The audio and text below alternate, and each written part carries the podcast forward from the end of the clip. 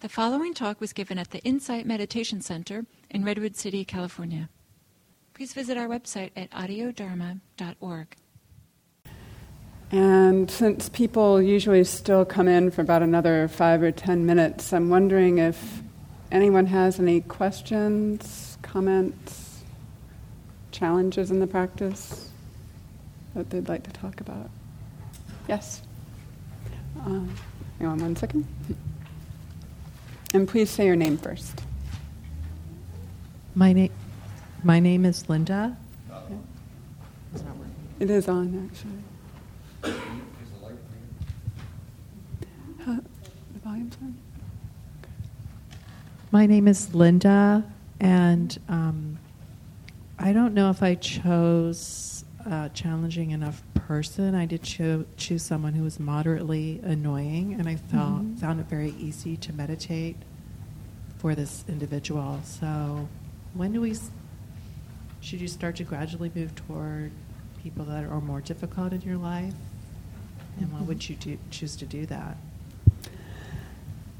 So uh, I'm curious, did they start out being easy to meditate on, or did they become that way? Okay, that's great. Um, that's something nice to discover about yourself, right? Is that they're not all that annoying. No, but I mean, there are some people I think that could be very challenging for me. Uh-huh. So, um, to stick with the metaphor of the gym we used last week or the week before, um, move yourself up to a slightly heavier weight and see how it goes, and just keep doing that. Um, but once um, the idea is that we cultivate loving kindness towards that person until our feelings, at least in meditation, shift. And they often do shift a little bit in daily life as well. Um, not necessarily that we're going to end up liking them. That's not a requirement for this practice, but just um, that you really can generate that benevolence. So it is helpful to start with someone where there's a little bit of a rub and a little bit of a challenge, even on the cushion. So, good question. Thank you. Other questions? Yes. Regarding uh, neutral persons, Yes. um, I see two categories the peripheral persons and those that uh, the positives and negatives just sort of cancel each other out. and uh, in one case, uh, I mean, this was a very important person in my life, my father, and that was a cancellation situation. Mm. But I found that uh, uh, offering him loving kindness, uh, it really sort of seeped right into my life. Uh, Mm. And talking to other men became easier, less stressful. Uh, so I, I don't know what you think about it, no category, but uh, he certainly was an, an important uh, thing for me to in, bring into my meditation. Absolutely. I think it's a beautiful story. Thank you. So it sounds like you discovered a new category of ambivalent person, or a person we're ambivalent towards. Right? There might be a lot of love and a lot of other stuff. Yeah, he happened to be very distant uh, Mhm. emotionally. He was there materially and instructionally and that kind of thing, but he wasn't uh, the sort of dad you went out and played ball with or something like that. Yeah. So, what I think is the most beautiful thing about what you said is that it's seeping into the rest of your life and how you relate to men. That's, that's wonderful. Thank you. I'm sure you've given some people in here ideas. So. Anybody else? Yes. Hi, is it on? It is. It is okay. My name's Lan, and I wanted to ask you. I know. I think on the hand, handout last week, um, it said something about if there's a, a person that's actually caused us, you know, severe harm. That I think it said it didn't recommend trying to do that for that person, but um, I have that circumstance, and it was a family member, and it's someone who intellectually I've forgiven, but I don't think emotionally I have. And I would like to be able to kind of have, you know, kindness thoughts towards, or, you know, not harmful thought, you know, har- no harm, um, loving kindness with no harm towards the person.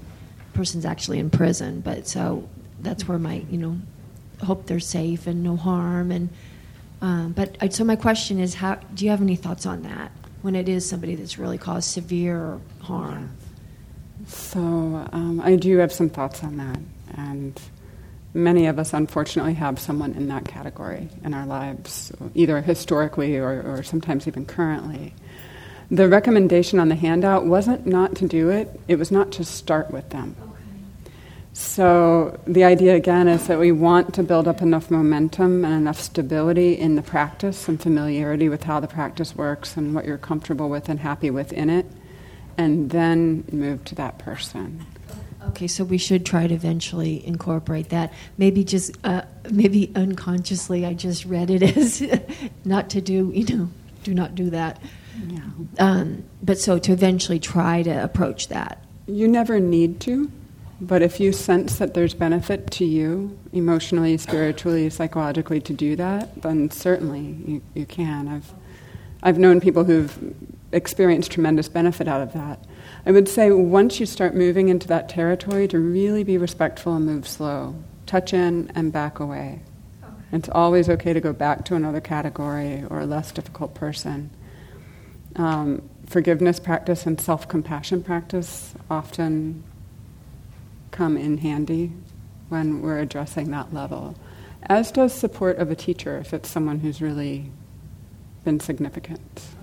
You said cult, uh, compassion, cultivation, and what was the other one? Forgiveness practice. Oh, forgiveness And practice. I was actually referring to self compassion, but sometimes compassion for the other person is appropriate. If they've caused that much harm, often they're also causing themselves harm in the process. So, Okay, thank you. And I really enjoyed the class. Thank you so much. You've been so wonderful. thank you. Thank you. Um, Anyone else?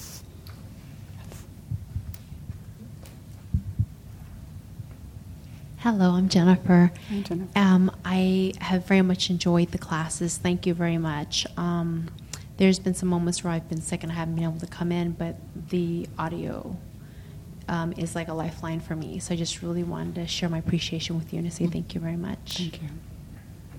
Appreciate it. We have time for one more. If anyone wants to. Yes, in the back. Hi, I'm Terry, and I guess this is a general question of um, how do you deal with the gunk? The gunk. That's that, that was your word, I believe, and it's Yes, a it beautiful, perfect word. Um, it's it comes up, Yes, it does. yeah. Yeah.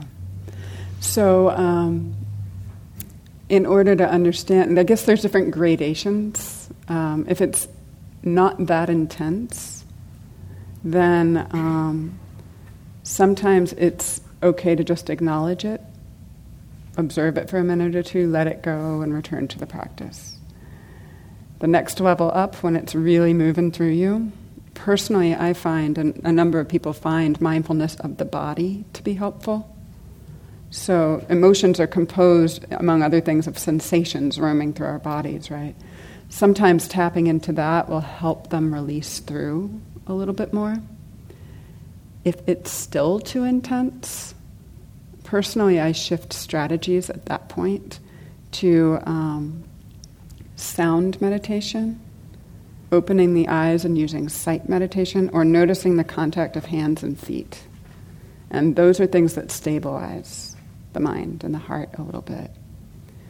So, those are three really kind of basic levels of strategy you can use. Um, personally, I believe it's very important to honor the feeling that's moving through and not try to cover it over with more loving kindness. The last thing you want to do is hit it with a hammer of loving kindness. That's going to build some really unhealthy tendencies inside of yourself. So, And just um, part B, real specifically, Uh-huh. I find that when I was in the meditation that I would go in and out of, you know, may you be happy, well, into you little witch. You know, I mean, like just I would I would then be imagining that I was fighting this person, and then I'd go stop, stop, and then I'd go back. So I found I just would be bouncing back and forth between the, you know, the the sayings that we say into having this imaginary verbal fight. yes. So I'm, I'm laughing not because I'm laughing at you, but because it's a purification practice and that happens. it's a not uncommon experience at all. Um, a good friend of mine was doing loving kindness for her mother, who's you know, they're very close, very dear, and she went through a period where she was just enraged at her. So even someone where the relationship's fairly good, it can bring up all of the other feelings that come along when we're close, and it's not perfect.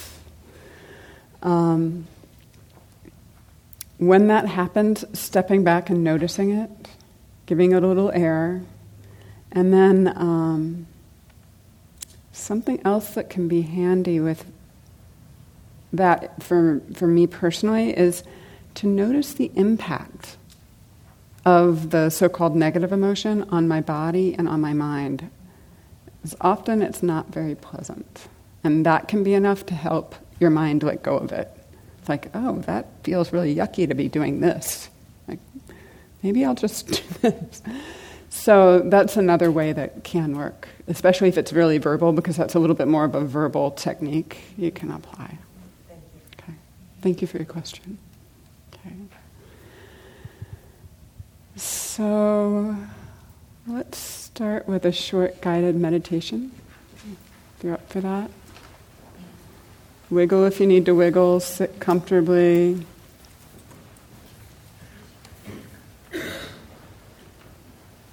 Close your eyes.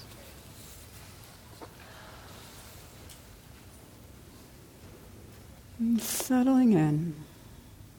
Just being here.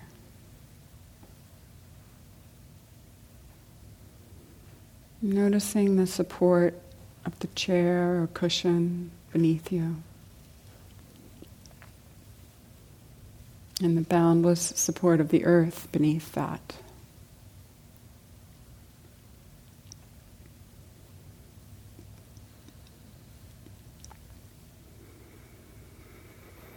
throughout this meditation. If you need to shift to be comfortable, then do. And we've all been doing this for a while. If you find you'd rather tune me out and do your own thing, please do. You know enough to drive on your own now. You might experiment with a hand on your heart if you like or allowing a smile to come to your lips if that feels natural.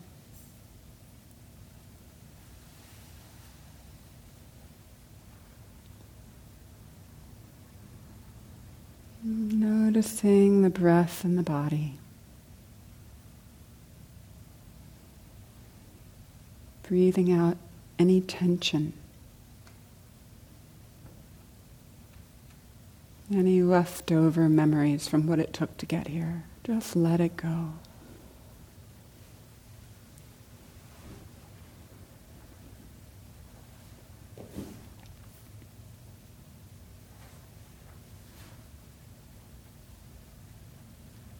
Maybe replace that thought by calling up a happy memory or really loving or joyous moment with a friend or a partner or another. Imagine yourself content, relaxed, or laughing.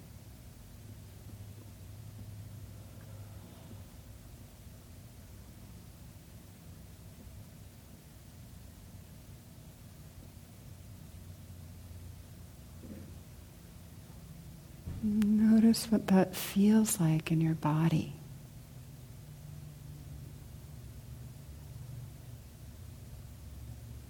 Allowing any warm, open feelings to grow.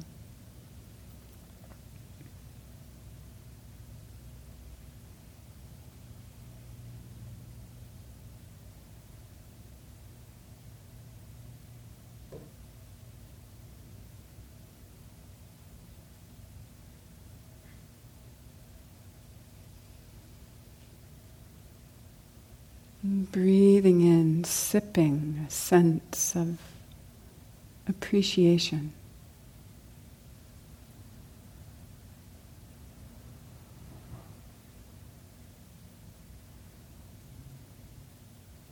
The breathing out, letting go of any images, offering the out breath as goodwill radiating through your body, your cells, your muscles, bones, all parts of you.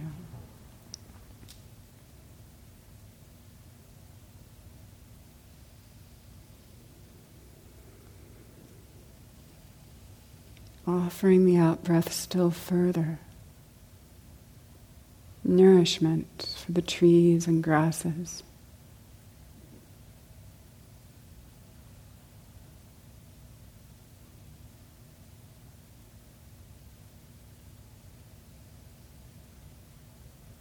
Allowing it to radiate out of the surface of your skin.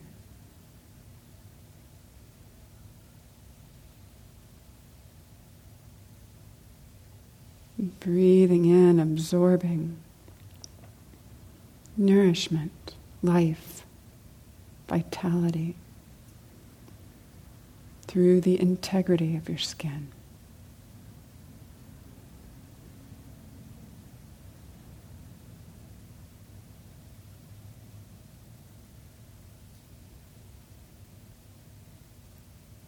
Can you even imagine the breath or your intentions like an envelope or a field around you.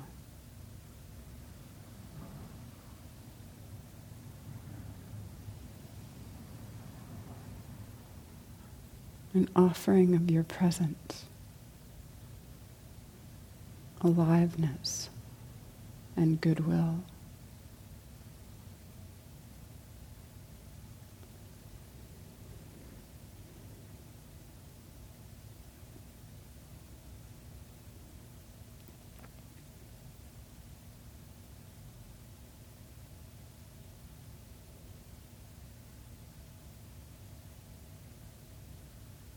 Allow this sense of offering, this energy,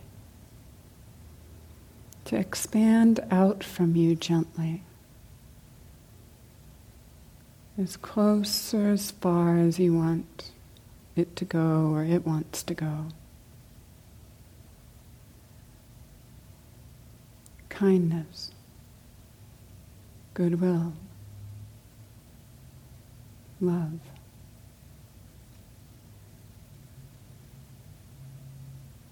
Sending it in every direction. Any beings that happen to be in its path.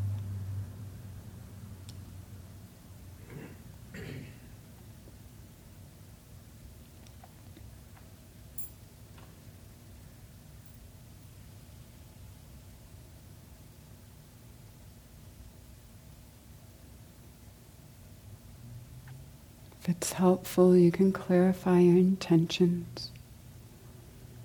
Repeating just a word or two of phrases that make sense to you. Happy.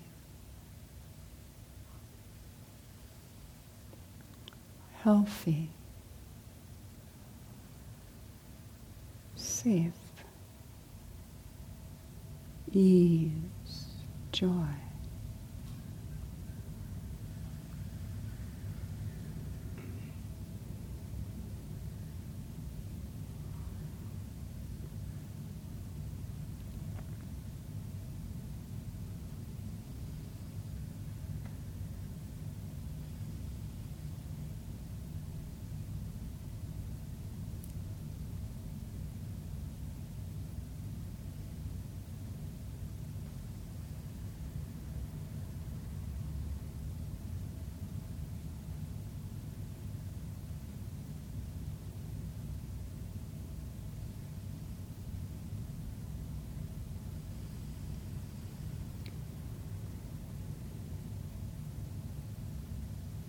Settling back now,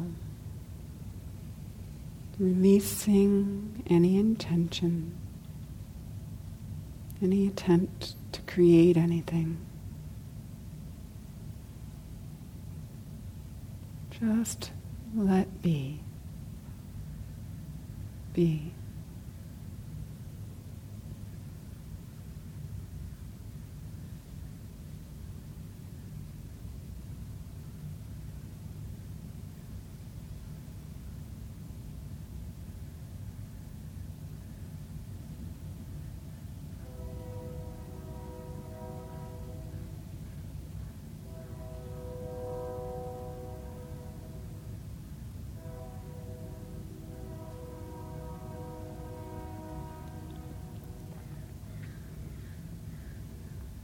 Keeping your eyes closed now.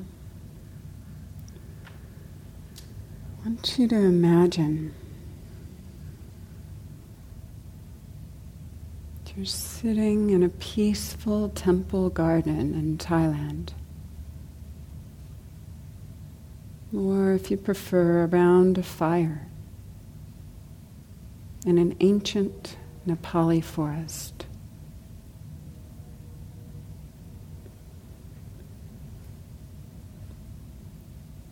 The way the folk entertained each other, taught each other in those days, was all oral, speaking. So much of what they said or they spoke was chanting.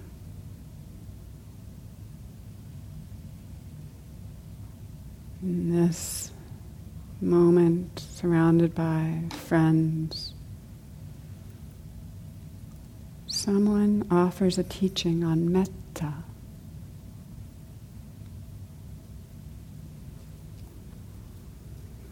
They recite a chant that's been handed down for hundreds and hundreds of years.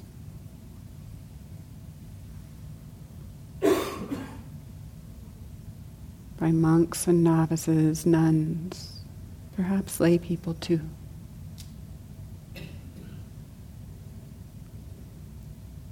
I'm going to chant it. You can sit and listen with your eyes closed. You happen to know it, you can also chant it with me. It's called the Karaniya Metta Sutta.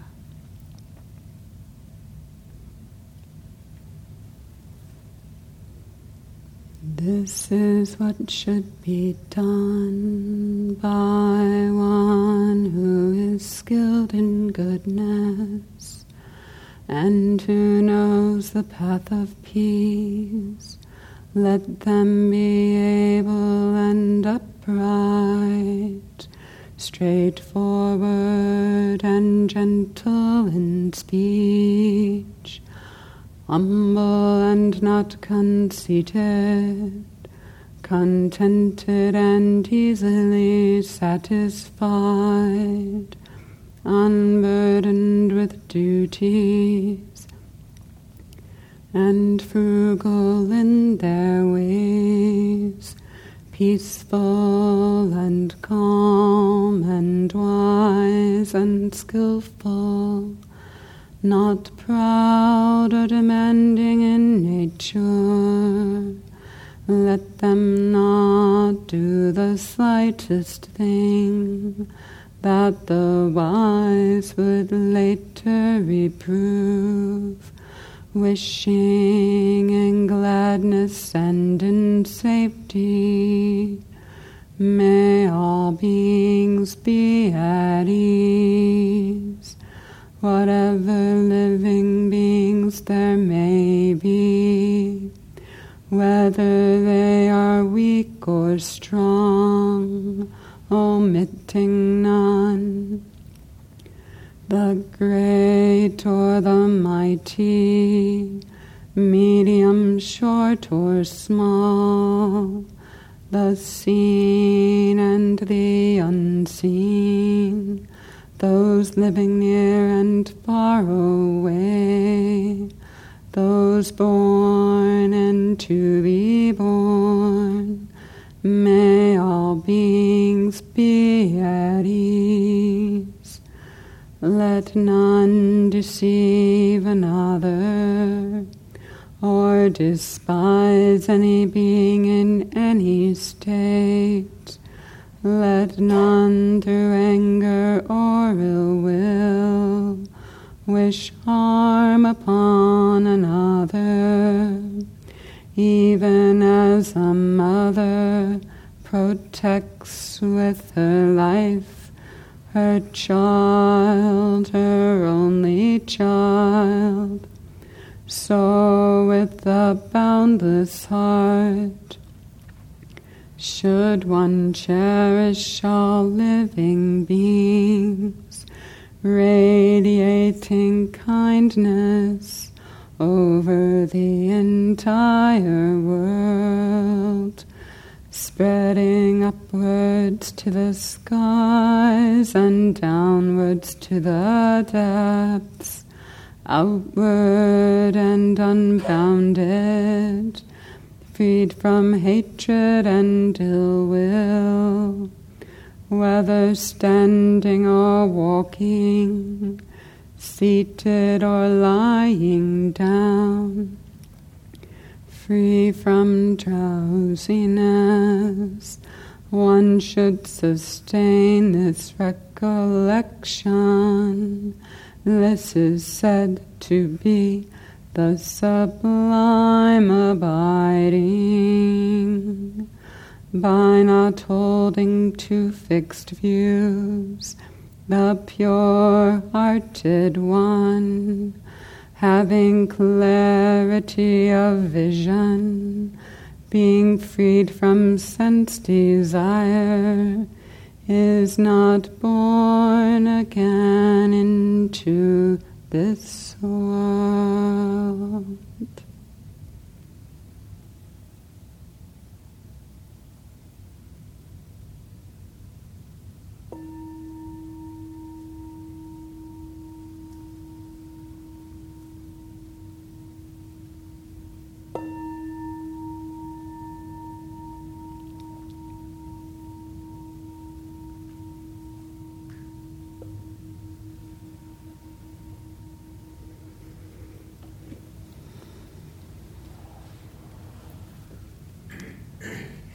So, the Metta Sutta is um, one of the older instructions that exists in the Pali Canon on loving kindness practice. And as I mentioned, it's been chanted for many, many, many years. There are different ways of looking at this sutta as a teaching. It can be considered to be a description of a state. Others talk about it as an evidence of a certain level of awakening, so a result of practice or understanding. Some people relate to it as, as an activity, a practice. And all of those are fine. Um, can also be related to as a way of being in which an attitude or a general mood that we can cultivate towards all beings, as the sutta talks about, or towards our experience, within which our perception of all beings arises. So, it's a beautiful aspiration, this sutta. You listen to the words, the person that's depicted is quite a wonderful place. I feel it's important to more take the inspiration for it to be a way of being as much as possible, but not to use it as necessarily a standard to hold ourselves in daily life all the time. But as a glimpse of possibility. What I do like about this sutta very much is that it communicates that throughout our day, throughout our life, sitting, standing, walking, lying down, kindness is a possibility.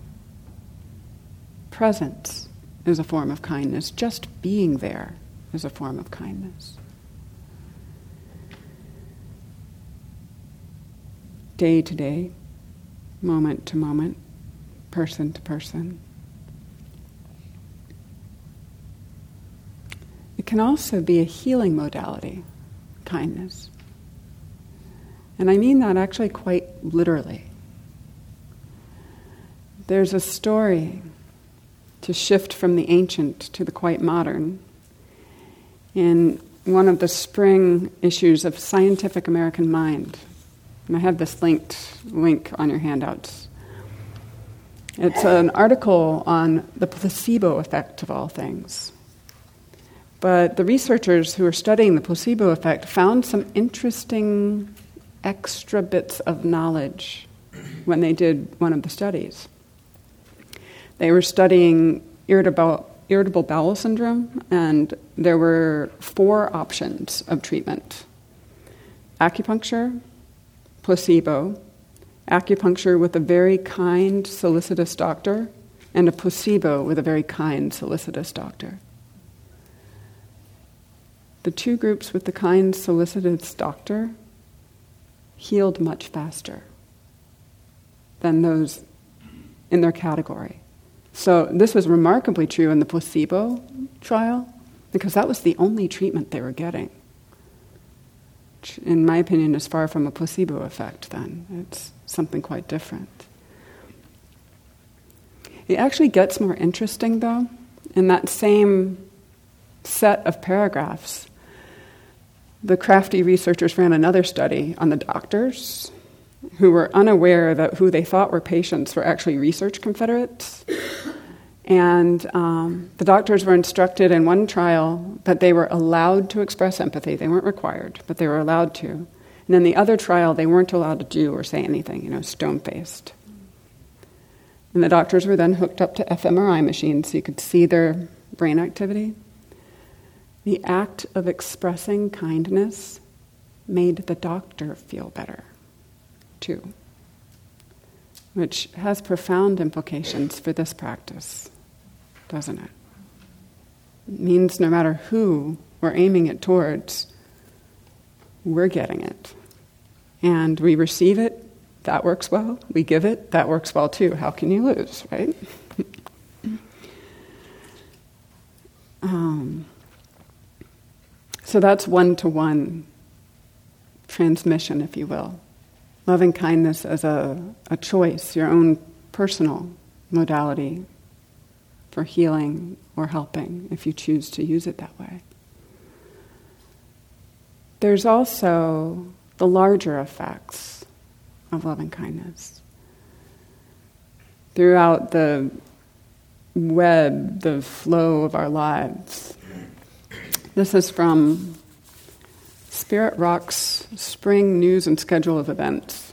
It's um, reflection by a Buddhist nun named Ayya Anandabodhi, who is based at a place called Aloka Vihara in San Francisco, but she recently also joined the Spirit Rock Teachers Council. And um, she's from the Thai forest tradition, which historically has a big connection to nature. And she talks about how some indigenous cultures don't see themselves as individuals, they see themselves as part of a larger stream, a stream of decisions, interactions, people, from their parents, their grandparents, all the way back to their extended ancestors, and that that stream continues forward to children, grandchildren, nieces, nephews, and everyone that individual is in contact with. So the sense of individuality is quite different. There's this acknowledgement of this impact, this interconnected web that we're part of, that we can't help but change by being part of.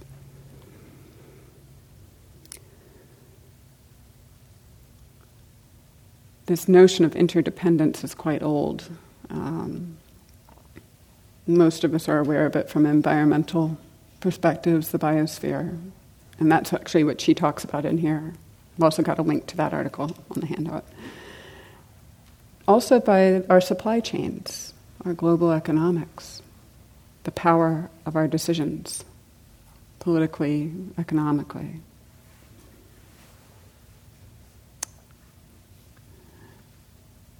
So I mention this because there's many ways to express kindness, directly and indirectly. Sometimes it might be by the way we interact with a stranger on the street. Sometimes it might be by what we choose to buy or not to buy, or where we choose to buy or not to buy, and anything in between, right? There's always beings downstream that are being affected.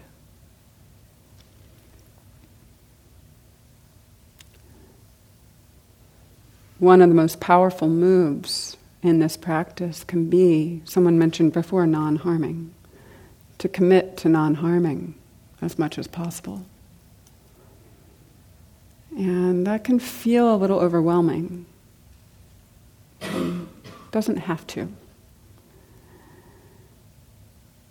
One of the things that helps me in this practice with that in particular is to pick a single thread at a time rather than trying to imagine what it's like to walk through life non harming, which is actually technically impossible by living someone's always getting the short end of the stick. But um, if you pick a single thread, like, you know, for a month or two I chose diet. For years on end, I've chosen interacting with strangers as a practice. Anything works, but just that one thread can teach us so much about unspecific metta and metta in general. Another thread is, as um, I'd mentioned in response to a question Lynn asked last week, actually, is to fall in love with the wish of metta itself.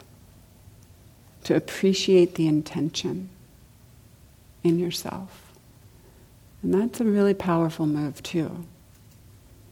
Because it lifts the process off of any particular recipient and starts to just allow it to feed on itself. Love is an action, kindness is a choice. It can be that simple as a practice.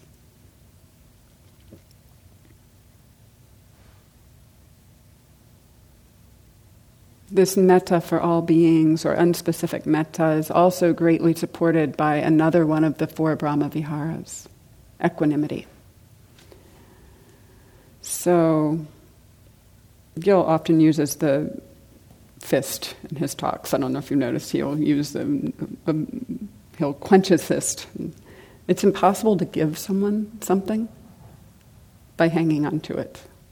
The most important part of metta practice is this part the open hand, non expectation. You can't sow seeds with a closed hand.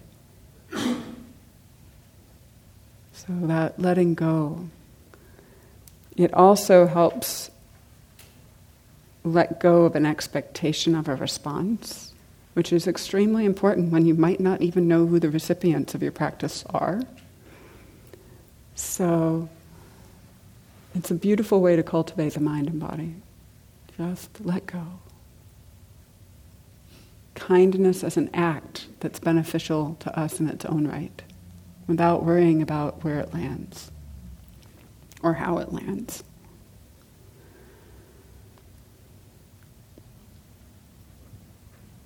The last way that I find um, helpful in cultivating metta is to um, consider it as an ethical choice. So it doesn't always have to feel warm. It doesn't always have to have an emotional valence to it.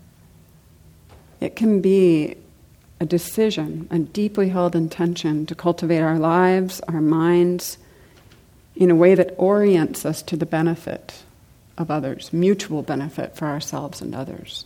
Sometimes as many as all others, or many others, and sometimes one on one. That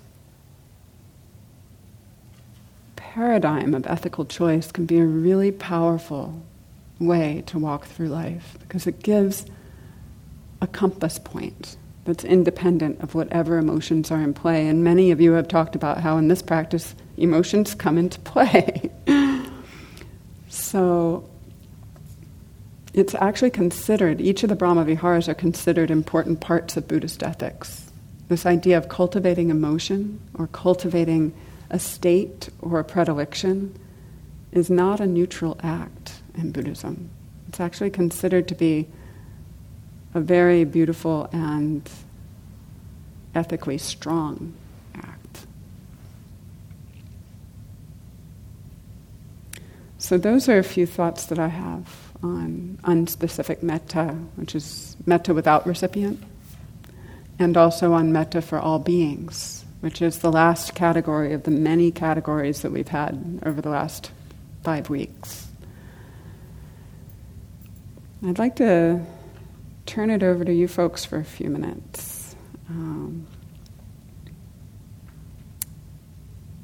I want you to consider what are some of the ways you think would be most useful for you to carry this practice or perspective forward in your life.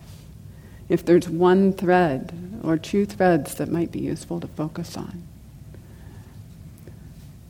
So please find a couple of other people if you're comfortable. It's always okay to opt out of this discussion period. If you don't find someone, start walking up towards me and I will set you up. And I'll ring the bell in about 10 minutes. So give each other time to talk. Three, please. If you can. If you can't find anyone, two is fine.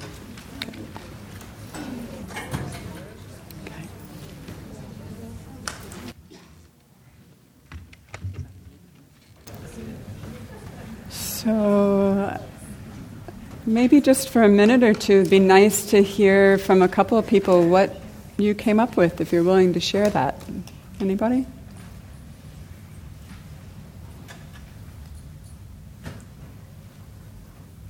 No. hiding up front. hiding up front. um, I just wanted to give an update on something think is really profound. I'm the one who told that ridiculous baby doll story.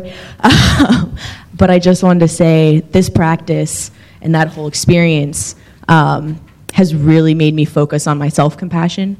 Um, and I would say since joining this class and that whole doll episode, my self criticizing has gone down at least 50 to 75% since then. And it's really profound. Like I used to wake up every morning self-criticizing, and so I just wanted to say, keep trying. I think it works.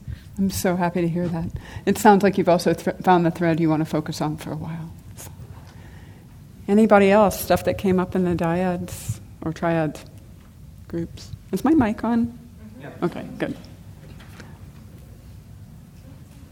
Okay. Um, can you get back?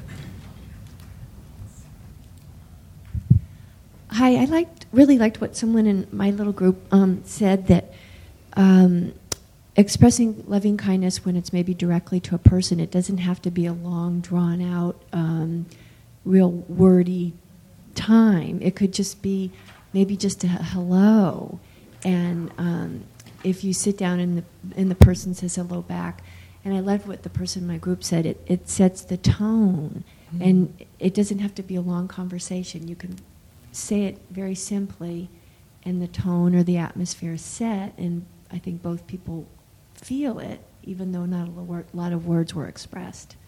So I hope I hope that made sense. I just really Absolutely. like that. Thanks. Wonderful, thank you. One more in the back over here. Um, we sort of had a theme in in our group that I'd like to ask a question about. Um, we were, we were all tending to be drawn to be more kind to somebody who was really a relative. Mm-hmm. Um, maybe there was a sense that we were berating ourselves for not being kind enough to our near ones and dear ones. And it was just easy for us, easier for us to gravitate to that rather than to think about, um, you know, I'm just going to be kind to strangers um, I'd be interested to know what you say about that. It seems that it's maybe two different practices. One is what we've been doing, which is the families and so on, those people who we know, and the other is just a more generalized. Um, I think it depends on what the motivation is, and that would be how I break out the practice. Um, personally, I find generating loving kindness towards family can be more difficult for many people because it it's you know there's mixed feelings almost always. You just you don't grow up with someone for 20 years or cohabitate with them for 17 without multiple feelings. From my perspective the practice is the same fundamental impulse though which is that impulse towards goodwill towards non-harming. And one of the important things you touched on is um, the intention behind it is important. If you can avoid doing it because you feel like you have to or you should, it's probably going to be more helpful for your heart. Doing this practice out of a sense of obligation can create an internal rub that's not so nice, and it sometimes comes out in ways um, as gunk in the practice. So, um, to check your intention, because underneath the obligation, there might be something more beautiful there, actually. So, to really allow yourself that inquiry. That's kind of all I have to say about it. I hope that helps. Great. So, we're going to move on. Um, you may have noticed the rather long questionnaire on the side of the stage when you came in. Um, it is, as I mentioned, completely optional. The front is identical, except in a couple of details, to one of a number of research instruments that a colleague of mine and I used in a scientific study on loving kindness that's actually just finishing up in about a week. And if you chose to do the front, it would be helpful to benchmark you guys against a cohort of complete novice meditators in a secular setting. That's something you can do if you want to. The back side is more reflection. It's not a test unless it's a test of me, but it's more for your reflection. And I just want to encourage you for the next 15 minutes or so to sit with those questions. And if you want to answer them, I'd love to see the answers. If you would rather just sit with them and consider them, that's fine too. Um, you can pick one or two and meditate on it, or you can pick them all and fill them out, or do some combination. Just encourage you to use this as a practice not just as a piece of paper and another piece of busy work. To really consider what it brings up in your heart and mind while you're doing it. Thanks.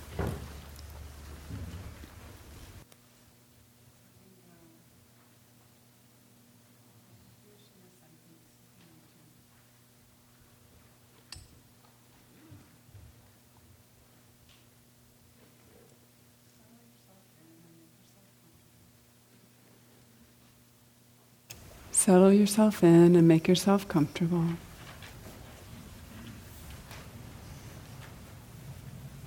It's okay to move if that's helpful during the meditation.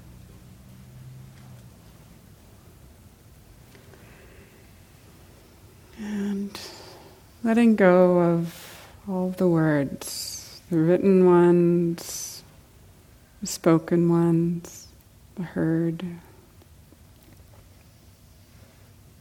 Just settling in.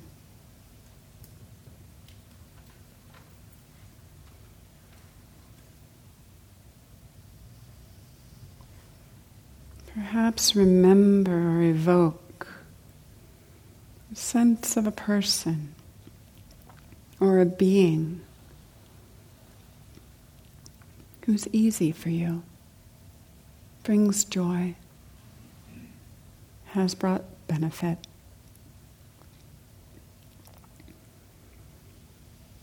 or a being that inspires you in some way.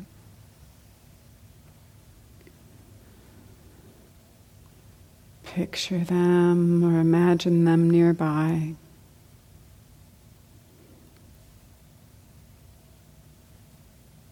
And tap into your appreciation for them. Any warmth, caring, gratitude, love.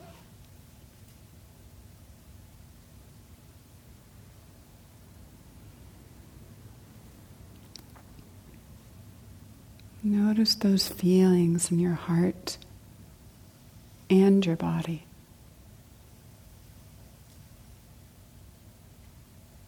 Allowing any warm feelings to grow. And allowing your awareness to expand through your whole body, from your face to your feet.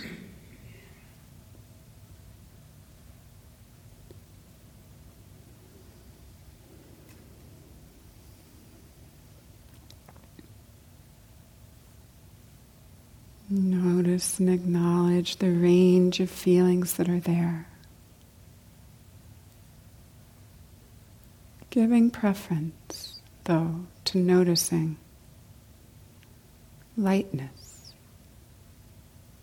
tenderness, joyfulness, or warmth.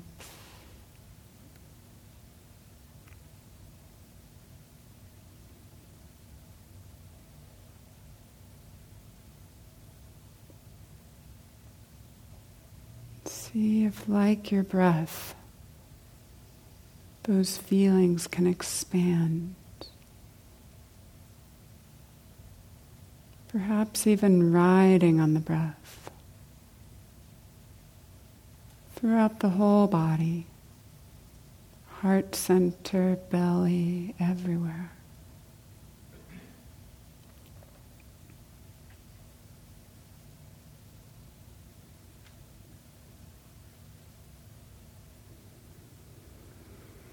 Perhaps you might allow an intention for loving kindness to emerge from the movement of the breath itself. Through the deepest places of you, your core. Letting breath and intention together or separately. Move through your being like a bellows.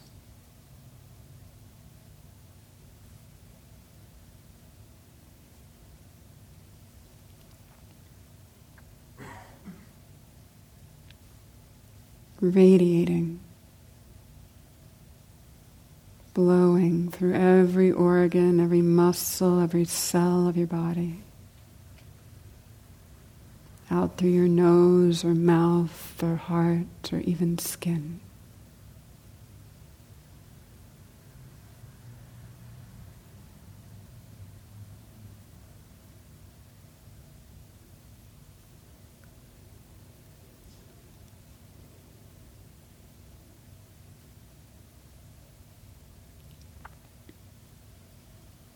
Allow the rhythm, the intention of kindness to grow and lift off of that being.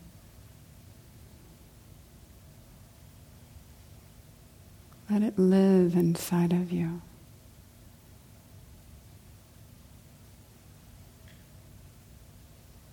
Imagine it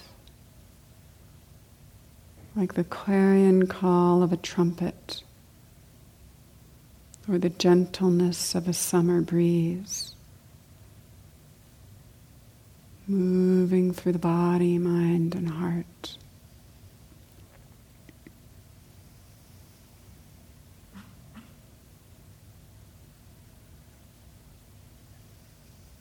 And then, when you're ready, aiming that love, that kindness, that warmth straight out in front of you, allowing it, the sound of a bugle, the power of wind. suffusing everything in its path.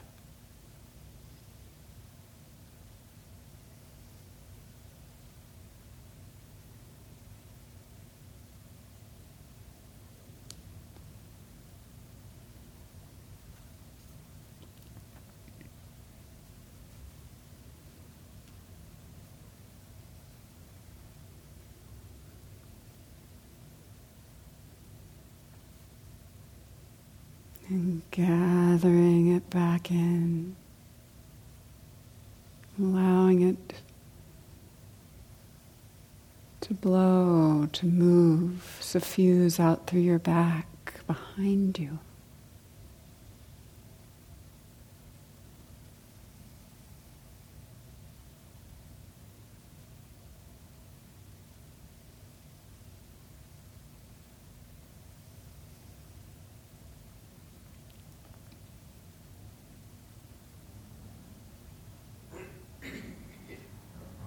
You like, you can clarify it with phrases or words. You know them by now. But you don't have to. Only if it helps.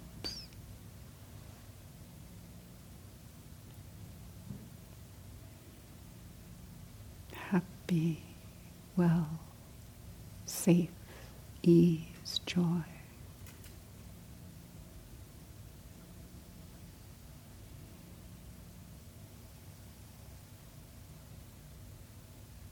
Letting the rhythm grow, the rhythm of kindness.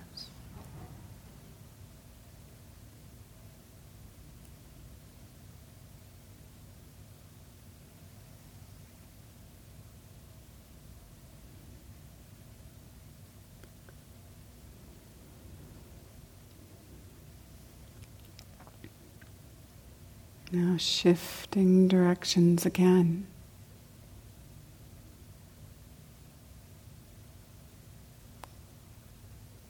Sending kindness to your left, allowing it to pervade, resonate, blow through and around everything in its path.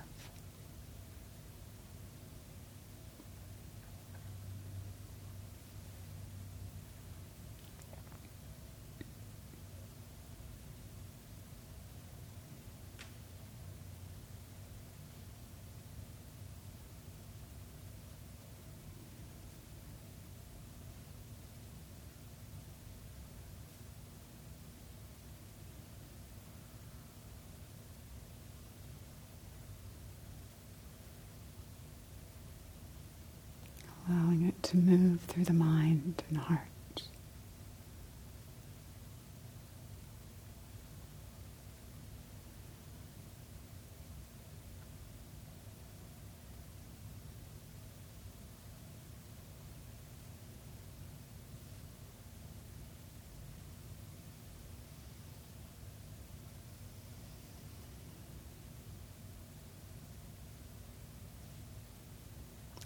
Shifting now to the other side. The bellows of your kindness radiating.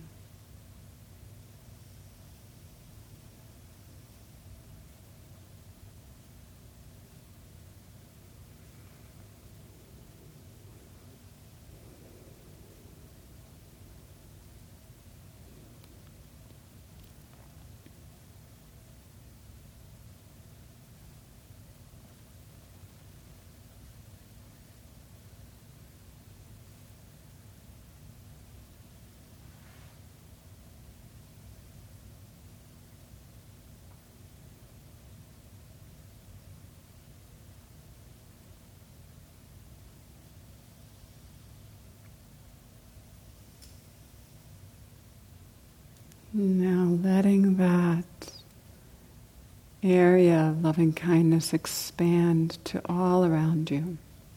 above and below all sides.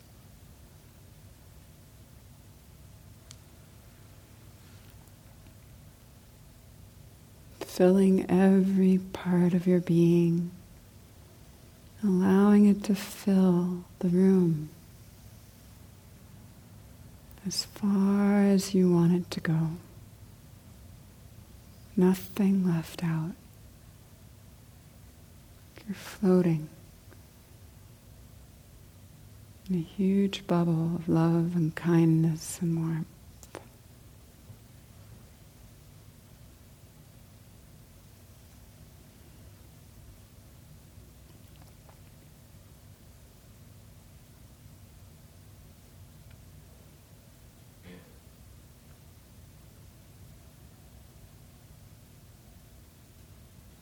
Allow it to expand out to and through all beings,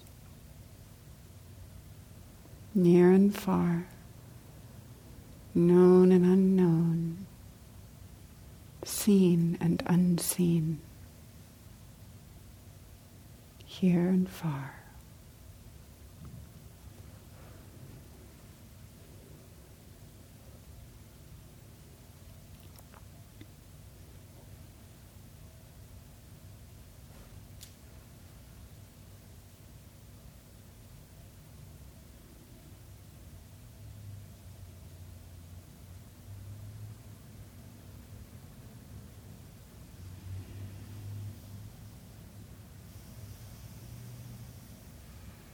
And let go and bask. Relax, soften into the moment.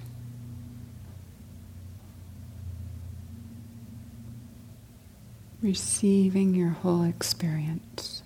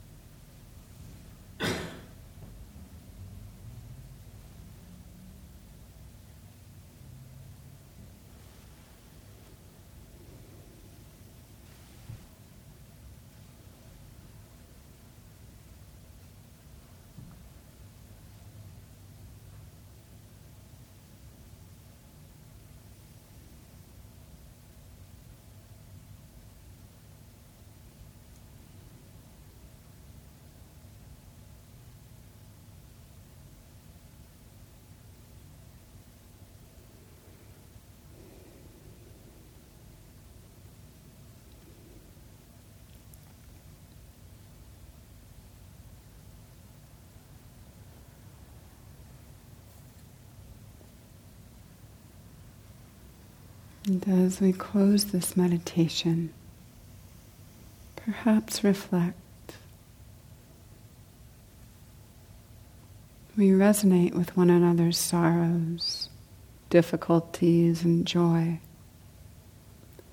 because we're interconnected by this wish. All beings want to be happy, avoid suffering, be at ease and content.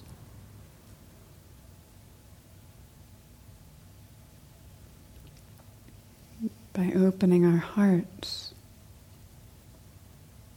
we transform ourselves and every life we touch in some immeasurable way. Appreciate your generosity in cultivating an open heart.